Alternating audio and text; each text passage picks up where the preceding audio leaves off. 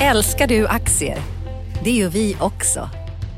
Sea Worldwide Asset Management är en av Nordens största oberoende aktiva aktieförvaltare och har samlad kunskap sedan 1986.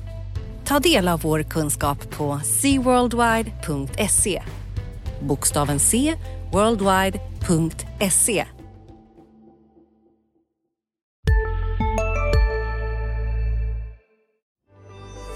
Du får aldrig slut på möjligheter med tradingmäklaren IG. Upptäck deras turbovaranter Turbo 24 där du kan gå lång eller kort på aktier såsom Apple, Amazon och Tesla med flexibel hävstång.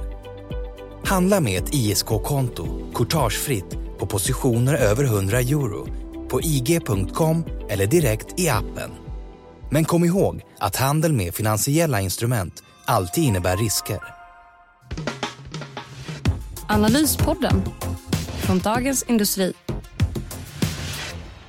Hej alla och varmt välkomna till Analyspodden. Och det är ju DIs analysredaktions veckoliga försök att bringa lite ordning i vad som har hänt på marknaderna och kanske också blicka lite framåt. Eller hur Johan Wendel? Det är du och jag som ska göra det här idag. Ja, men precis. Jag tycker du sammanfattar det väl där. Något sånt ska vi försöka göra. Får se hur vi lyckas. Just det. Eh, ordnings, eh, or, ordningsmaterial då. Det är fredag den 3 december. Du heter Johan Wendel har vi redan sagt. Jag heter Viktor Munkhammar och då kör vi igång. Eh, ska vi börja med de viktigaste grejerna på börsen som ju är din hemmaplan så kan jag prata lite makro sen och, och sen kan vi eh, spekulera fritt mot slutet kanske. Låter det bra? Det låter som en bra ordning. Just det, och då är det väl eh, dagens eh, grej som vi kanske får börja med när det gäller börsen. Att eh, budet på Sobi eh, har fallit. Du har precis skrivit en text om det tror jag. Ja, nej men precis. Eh, budet på Sobi har fallit. Länge lever Sobi. Eh, hoppas vi ju eh, såklart på då, då. Men det är ju då eh, GIC och Advent som har dragit tillbaka sitt bud här och nu. Efter att ha förlängt det här flera gånger, då acceptperioden, för man har ju inte lyckats få in 90% eller mer. Och eh, Det här innebär då alltså att de som har accepterat och tackat ja och lämnat in sina aktier i det här erbjudandet får tillbaka sina aktier. Eh, och, Med en lägre prislapp? Exakt, till en betydligt lägre prislapp. 25, procent ungefär va? Ja, så den svider ju ja. lite, eh, får man nog tänka sig. Uh, och Det här är ju ganska pinsamt för Investor som är ju storägare i Subi och som har tackat ja till budet och som äger 35 procent av aktierna.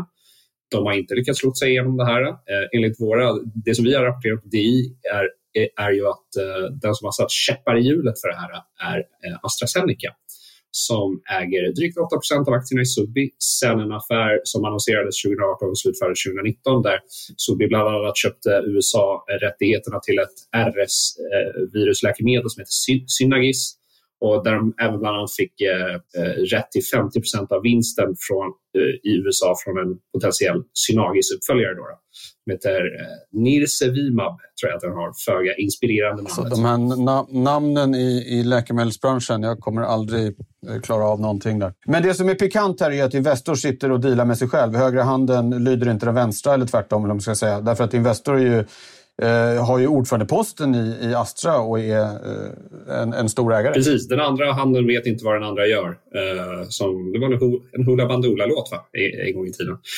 I alla fall, till ämnet åter. Eh, som, du, som du är inne på, Investor är då femte största ägare i Astra eh, och största, överlägset största ägare i eh, Subi. Och Astra här då, enligt våra uppgifter som vi har rapporterat om, är att Astra är intresserad av ett par läkemedel i Subis portfölj. Bland annat då den här uppföljaren till Synagis eh, där Subi då har rätt till 50% av framtida eventuella USA-vinster från det. Och det är det man vill komma åt. Då, då. Och det som har ställt till det i, det här är ju bland annat den lika behandlingsprincipen som finns för alla aktieägare när det finns ett så här eh, bud på ett bolag man kan, man kan liksom inte ge specialdeals till olika eh, ägare hit och dit. Det som är fördelen nu då, är ju att när det här budet har fallit, det öppnar ju möjligheten för Astra och Subi att komma överens, göra en deal här om nu Astra vill det. Eh, för det, det var ju liksom inte igår Astra fick de här Subi-aktierna och gjorde här, den här affären, utan det, det, här har ju funnits ett tag nu. Så att Astra kanske borde ha gjort den här dealen tidigare då de verkligen vill ha de här grejerna. Så det öppnar ju för det. Men då blir ju liksom följdfrågan, hur påverkar det Värdet på Subi? Det befintliga värdet på Subi, ja. Eh, är det fortfarande värt 235 kronor per aktie? Ja, man kan ju bara, det här då potentiella läkemedlet där, eh, som Astra är intresserat av eh, och den här uppföljaren till, då till Synagis. Man kan ju bara kolla här att Subi har ju USA-rättigheterna till Synagis och de drog in 2,7 miljarder kronor på det i fjol i intäkter. Det är kanske en, en indikation på vad det här då Nirsevimab är, är värt.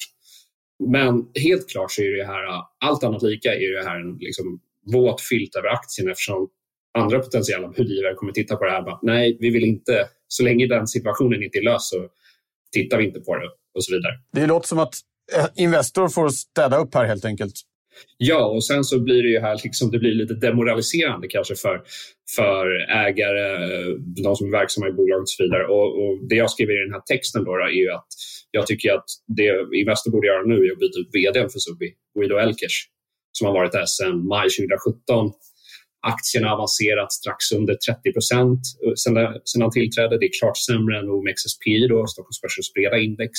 Han har gjort en massa förvärv och partnerskap som inte riktigt har burit den frukten som man har hoppats på. Och de har vänt från nettokassa till en nettoskuld på, nu tror jag nettoskulden ligger på ungefär 11 miljarder kronor eh, på den senaste rapporten. Det är liksom inte tillräckligt bra. Plus att han då skulle stanna kvar eh, som vd i det här, eh, eh var planen från beskedet från budgivarna, att man skulle ha kvar Guido Elkers som vd. Så att nu, nu är det nog dags att gå vidare till en ny vd för Subi och försöka kanske hitta nya förvärv, nya partnerskap och försöka lyfta det här. Om det nu inte kommer ett annat bud. Ja. Spännande. Är det något mer eh, stort på börsen? Eh, Evolution som ju har varit en jätte jättepoppis aktie och som har gått som en raket länge har ju stött på lite problem här. Eh, inte just bara den här veckan utan senaste tiden och sjunkit kraftigt. Ja, men precis. Det har ju då varit eh, anklagelser om att eh, de har tillhandahållit spel i länder som är under amerikansk sanktion.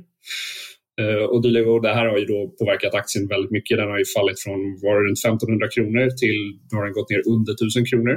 Men idag då, på fredagen här så meddelade de eh, att de inleder återköp så de ska köpa för eh, 200 miljoner euro. Och eh, det här bidrar ju till att lyfta aktien idag, ungefär 5 procent. Och de hade en ganska bra timing på återköpsprogrammet. De hade ett annat återköpsprogram som de lanserade när coronan slog till där i mars 2020. Det var bra timing på det. Så de har en bra historik på att tajma de här återköpen. Sen tycker jag kanske att de borde, borde kanske ligga och återköpa aktier hela tiden. Ett sånt här bolag som har så mycket pengar i kassan och som genererar så mycket cash. Men eh, om man kollar på, liksom, det är ju ganska sällsynt att ett OMXS30-bolag faller så här kraftigt utan att det liksom har kommit en... Ja, det, bolaget har inte sagt någonting själva. Eh, eller det har inte varit någon händelse utan det har varit en rapport som har sänkt bolaget. Bara tittar man på mm. konsensus, vad de värderas till nu, om man kollar faktiskt eh, då, då, så de, har samlat in estimat från sju analytiker. Om vi tittar på 2022 så värderas de till ungefär 24 gånger 2022-vinsten. Givet hur snabbt Evolution växer känns ju inte det som en ansträngd värdering. Tvärtom. Sen kan vi tvista om vad Evolution ska ha för värdering. Vi kan peka på den snabba vinsttillväxten historiskt. Det berättigar en väldigt hög värdering. Å andra sidan verkar i, Eh, har kanske intäkter från gråa marknader som är värda en lägre multipel och så vidare. Men på den här nivån känns det ju, ja, men då känns det ju som ett bra köp tror jag. Ja, Okej, okay. ett litet aktietips där. Från min sida bordet då, makro, så är väl den stora grejen att den amerikanska centralbankschefen Jerome Powell i de här talar inför kongressens båda kammare eh, regelbundet och eh, släppte en eh, mindre bomb här i tisdags eh, när han sa att den här synen att inflationsuppgången vi ser nu är övergående har ju varit den inställningen Fed såväl som de flesta andra centralbanker har haft att det är dags att retire den synen, att dra tillbaka den, pensionera den. Eh, transitory, övergående, gäller inte längre eh, och det här är ju mot bakgrund av att inflationen har stigit högre än både Fed och andra hade trott. 6,2 procent var ju senaste noteringen i USA, högsta sedan eh, 91 tror jag, eller 92. Eh, eh, och eh, han eh, antydde också ganska tydligt att eh, den här nedtrappningen av köpen av räntepapper kommer gå snabbare än, än vad Fed tidigare sagt. Tidigare trodde man att det skulle eh, eh, hålla på fram till halvårsskiftet nästa år och nu kanske snarare mars-april. Och det i sin tur öppnar då för att räntan kan börja höjas eh, tidigare. Så det var, det var lite eh, överraskande att det kom. Det var inte så länge sedan de faktiskt satte ner foten om att de skulle börja trappa ner överhuvudtaget. Ja, men det har plattat till räntekurvan lite i, i, USA där kortare räntor har minskat på avståndet till eh, långa räntor. Man räknar helt enkelt med att det kommer snabbare eh, räntehöjningar. Får vi se eh, hur det påverkar andra. Jag hade en text här i veckan där jag eh, argumenterade för, eller idag var den nog publicerad, eh, för att eh, det ser lite annorlunda ut för, för centralbankerna på den här sidan Atlanten. ECB och Riksbanken exempelvis. I och med att eh, det är väldigt eh, bredare inflationsuppgång i USA. Den är inte bara högre, det är också fler saker som stiger och inte minst så är det en, en, en, ökning av lönerna där som vi inte ser här riktigt. Så jag tror inte att varken ECB eller Riksbanken kommer känna, känna att de har lika bråttom som, som Federal Reserve. Också på makrosidan så har vi fått inköpschefsindex. Det är den här tidiga indikatorn som kommer en gång i månaden. Sjönk lite grann, men det är fortfarande eh, nivåer som indikerar väldigt Eh, väldigt bra fart eh, i ekonomin. Eh, lite spännande där kanske var att lageruppbyggnad verkar fortsätta. Det där är ju en, lite av en joker inför nästa år. Det har ju varit ett bristläge länge och det verkar väl som att företagen ser till att bygga upp lager i den mån de kan för att kunna säkra sina leveranser, helt naturligt. Men där är ju frågan då kanske om man gör det här i i flera led eh, eh, så, så, så, kan det hända att till slut så blir de eh, längst ut sittande med lite för mycket grejer. Då skulle vi kunna få motsatsen nästa år ifall efterfrågan inte fortsätter att växa i, i samma fart. De flesta tror ju ändå att det blir ett lite mer normaliserat efterfrågeläge nästa år. Så den tyckte jag var lite spännande att hålla, hålla ögonen på. Men annars bra fart, jättehöga nivåer på så här delindex för priser och leveranstider. Men lite ner eh, även där. Eh, vilket skulle kunna vara ett tecken på att de här logistikproblemen som har plågat världsekonomin nu ganska länge kanske håller på att lätta. Det kan vi återkomma till lite, lite senare i, i, i snacket här. Men det är väl de stora, stora grejerna. Ja, så har vi ju fått en ny regering också, men det ligger väl lite utanför ramarna för, för, för den här podden. Eh, så det tycker jag är det som är värt att ta upp från makrosidan? Nej, men eh, regeringen och kaoset som har varit där tidvis påverkar ju uppenbarligen den svenska börsen särskilt mycket. Nej, och inte... Sista dagarna nu på vårens stora season sale. Passa på att göra sommarfint hemma, både inne och ute. Och fynda till fantastiska priser. Måndagen den 6 maj avslutar vi med Kvällsöppet i 21. Välkommen till Mio. Vi är specialister på det vi gör, precis som du. Därför försäkrar vi på Swedea bara småföretag, som ditt. För oss är små företag alltid större än stora och vår företagsförsäkring anpassar sig helt efter firmans förutsättningar. Gå in på swedea.se företag och jämför själv. Heller eh, den här nya varianten, omikron, eller omikron, jag har ännu inte blivit klar över hur den där bokstaven ska uttalas.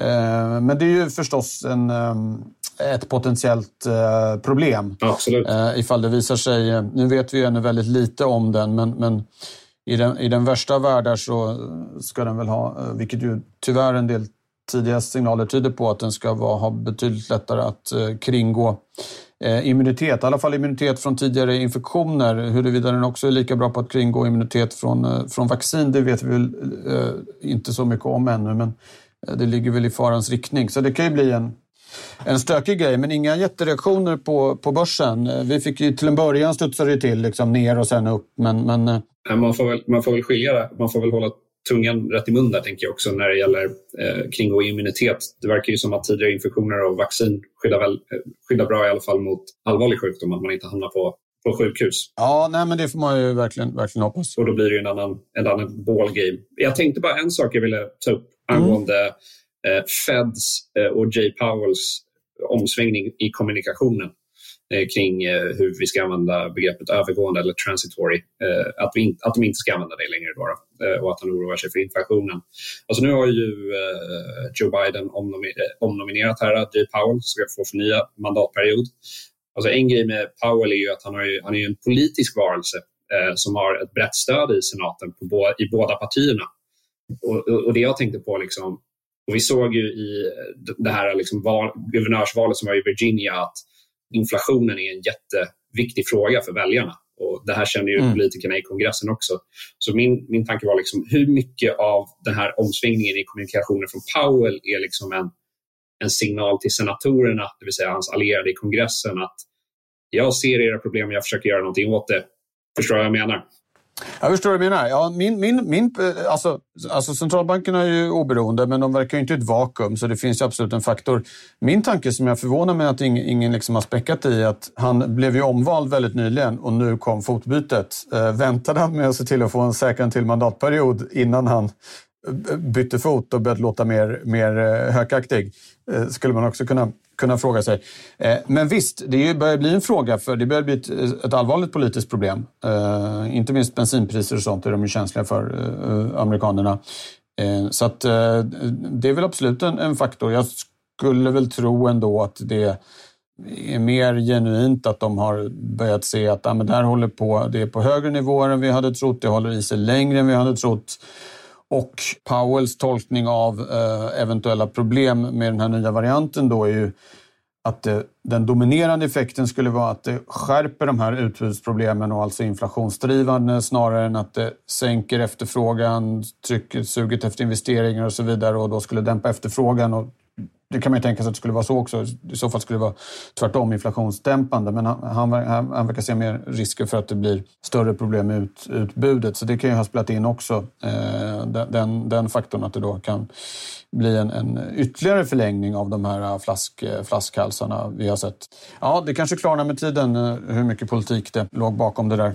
Ja, och vi, har, vi har ju fått, och det här, ska vi, det här ska vi komma in på senare, så jag kanske, det här kanske blir en övergång nu. Då. För vi ja, fått, men gör en övergång, vi har, visst. Vi har fått, utan att Fed riktigt har gjort någonting, så får vi en åtstramning av penningpolitiken om vi kollar på dollarns rörelse. Som ändå, den har ändå stärkts. Hur ser du på det? Jo, men så är det ju. Sen är USA inte så, till skillnad från Sverige, är ju inte en så jätteöppen ekonomi. Det är ju mera, det är väldigt mycket, det är ju så stor marknad och så, så de, handel är liksom inte så avgörande för dem. De varken liksom importerar inte så mycket inflation eller, eller deflation. Däremot, så, apropå valutor, så kan man konstatera att kronan har försvagats ordentligt senaste månaden. Eh, det var lite, lite utdelningar Nordea där i, i förra månadsskiftet som gjorde att kronan faktiskt åkte ner under 10 mot euron för första gången på ett bra tag. Men sen har det varit rakt åt andra hållet eh, och nu är kronan faktiskt den svagaste på ett år. Eh, lite marginell förstärkning just den här veckan men om vi tittar en månad tillbaka så är det väldigt eh, eh, kraft, kraftig eh, försvagning, 10-30 ungefär mot euron exempelvis. Eh, och för Sverige är det en lite viktigare komponent. Så då kan man ju säga att här har vi fått något som skulle kunna vara lite inflationsdrivande om det här håller i sig den här utvecklingen. Och, och, och, och omsvängningen från Fed spelar väl in här också. Att man ser att det blir en betydligt snabbare åtstramning i USA. Så är det ju alltid att USA går lite före men att nu kan liksom räntegapet växa ganska ordentligt här. Men eh, för, för, för den amerikanska ekonomin så är dollarn, den, den påverkas inte lika mycket eh, i och med att utrikeshandeln är en min, mindre del av, av BNP där än det är för, för Sverige som är liksom lite extremen åt, åt eh, andra hållet. Men eh, det är klart det är en faktor. En annan sak som har rört sig här är ju oljan eh, som ju var väldigt upptrissad eh, och har backat en 10-15 dollar per fat ner mot 70. Det mm, svänger lite upp och ner beroende på vad OPEC säger och strategiska oljereserver och sånt där. Men det är en sån sak som också spelar roll, inte minst i USA då där de har inte lika mycket skatter på, på bensin och diesel så att oljeprisets rörelser slår mera rakt in i bensinstationen, eller man ska säga, rakt in i tanken. Så det är ju det är en sak som, som det ser ut nu i alla fall, då, dämpar lite mot, mot vad det verkade som för en, två månader sedan. Men logistiken, där, ja, där börjar man eh, faktiskt, tycker jag, se lite glädjande tendenser. Vi har varit inne på det förut i tidningen, att sådana här fraktpriser har Eh, på bulk har det sjunkit kraftigt. Även container har börjat dämpas nu. Eh, man kan titta på så hur många fartyg som ligger och väntar utanför de stora hamnarna i Kalifornien på att få lossa. Köerna har minskat.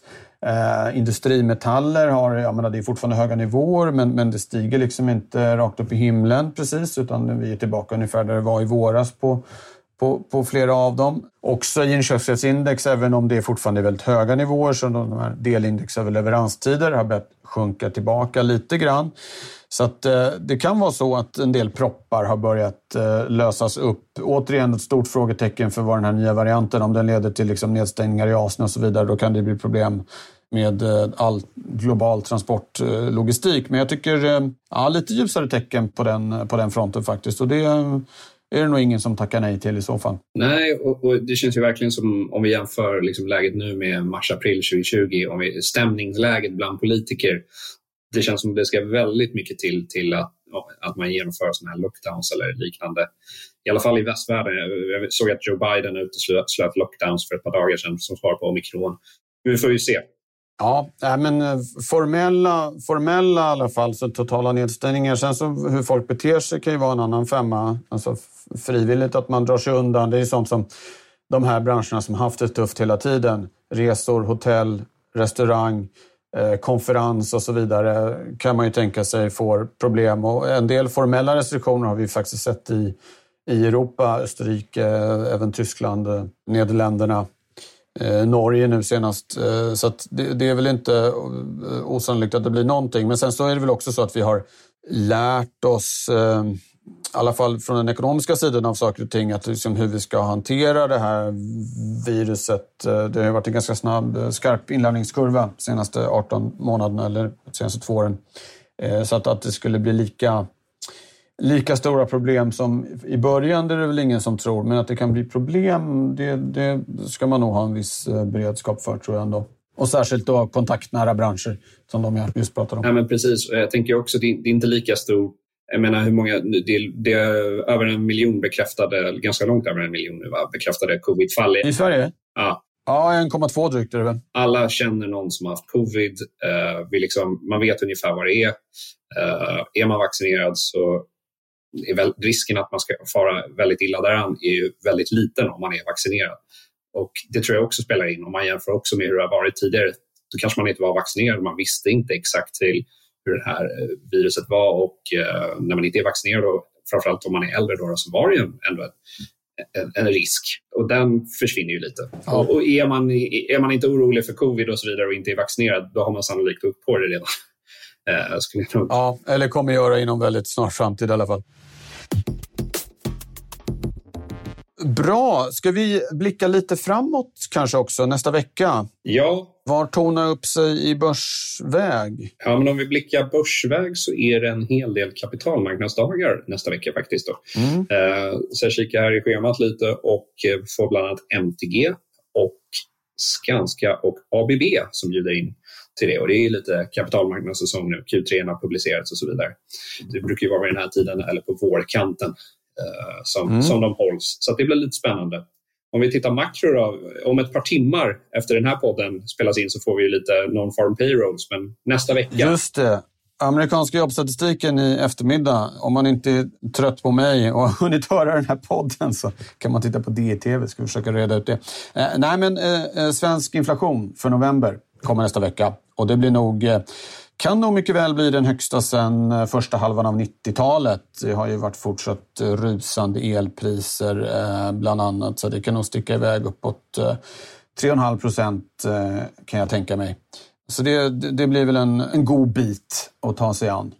Härligt. Okej, okay. 90-talets inflation säger jag. för mig att det var en bekant som sa för inte så länge sedan att de var väldigt nöjda med att de under 90-talet hade bundit boräntan på, vad var det, ja, men det var tvåsiffrigt i alla fall. Jo, det var lite annorlunda då. Du tipsar inte om att man ska göra det nu alltså?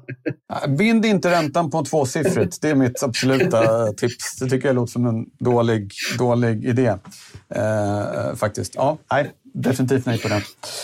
Ja, eh, bra. Ska vi säga tack och hej Johan, eller något du vill lägga till? Nej, men det var, det var nog det. Jag tyckte vi ska väl passa på att påminna om att man ska lyssna på DIs andra poddar. Eh, du gör ju mm. en mycket mer makrodetaljerad podd som heter Makrorådet.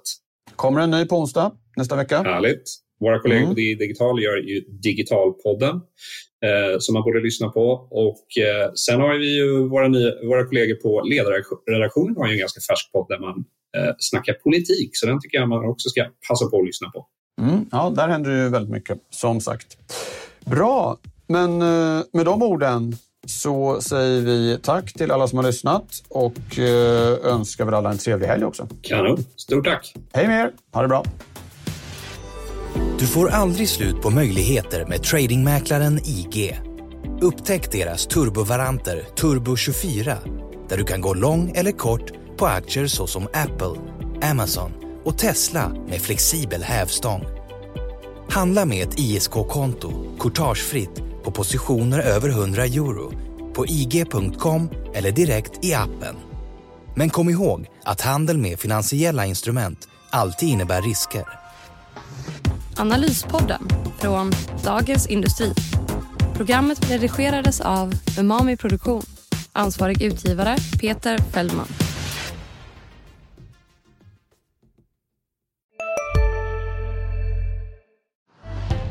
Älskar du aktier? Det gör vi också. Sea Worldwide Asset Management är en av Nordens största oberoende aktiva aktieförvaltare och har samlad kunskap sedan 1986. Ta del av vår kunskap på seaworldwide.se. Bokstaven C, worldwide.se